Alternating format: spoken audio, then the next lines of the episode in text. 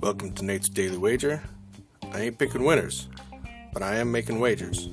Time to put my money where my mouth is.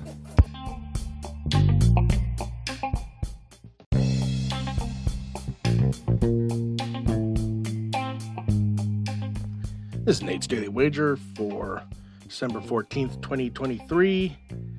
And, well, I got the two part right. I just didn't get the three part right.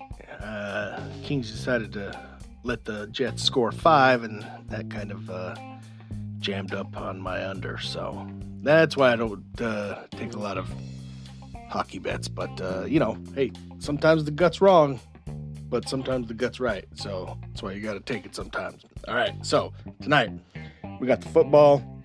We got two explosive offenses. Not going tonight. I mean, you know, Chargers used to be. Uh, now uh, Mr. Herbert's out, and you know, Raiders have put up a whopping zero last week. So looking at the total, it's sitting at 34 and a half, and I mean, I got to take the under. I just uh, maybe it's a sucker's bet. Maybe they both go off tonight, but I don't think so.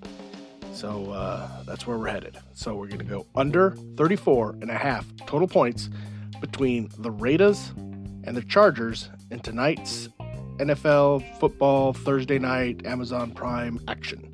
See anything better than that? Pound it. That's my pick, and I'm sticking to it.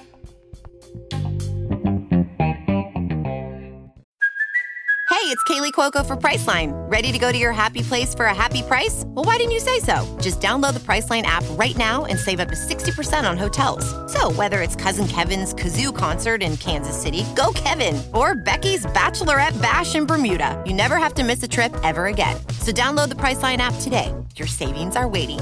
Go to your happy place for a happy price. Go to your happy price, Priceline.